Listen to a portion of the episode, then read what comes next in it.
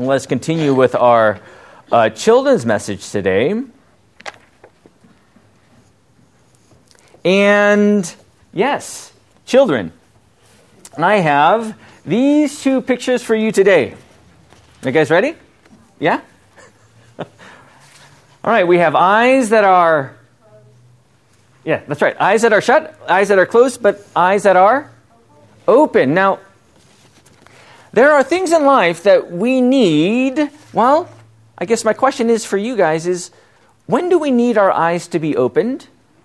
What's a good example of that, Emily or Avery? What do you think? Um, To ride a bike. That's right. I have seen you ride your bike before in the neighborhood, right? Why do you need your eyes opened when you ride the bike? You Oh, you might crash, right? What else? What's another example of your eyes being opened and why you need that?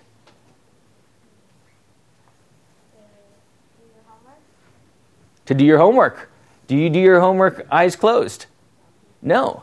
I guess on the other side, why or when would you have your eyes closed? When you're sleeping, right? Do you need sleep? Yes. Is there any other time that you close your eyes? Good. Confirmation Emily is up to bat. That's very good. That's very good. Yes, we pray with our eyes closed and we sleep with our eyes closed. And, well, when you hear God's word, which one of these should you have? Are your eyes closed or are your eyes opened? What do you think when you hear God's word? Opened, right? You know, that's the thing. When you when you hear God's word, this is what is really happening. Our eyes are opened to the living word of God, right? You know, you and I both know how important the word is, right? But yet, we also know sometimes in our sinful nature, what do we do? We close our eyes to God's word, don't we? Uh, sometimes uh, we just get, well, we're so busy with life. Sometimes we just don't want to hear the word. And sometimes we just fall asleep to God's word. Now, that's why right now is so important because in the Word, the Word opens our eyes to the life giving message of His Word, and that is, though we are sinners, and that's what the Word also shows us. The Word also gives us the one who answers for that sin.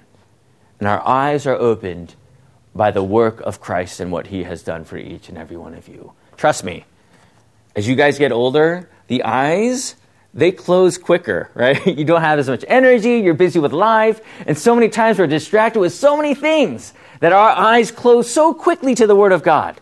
And that's why when we're here together, as we hear God's Word, there are our eyes open that Jesus Christ died for you, and that He rose for you, and that He forgives you of all your sins. I want you to remember that this day, knowing full well that by this very Word, you have life in His name as He opens your eyes to this very faith. Let us pray.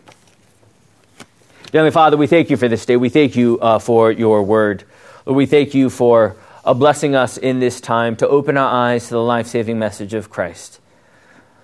Lord, guide us in the one true faith. Comfort us and, and lead these children always as they grow in your name. Lord, for all these things we're thankful. We pray this in Jesus' name. Amen.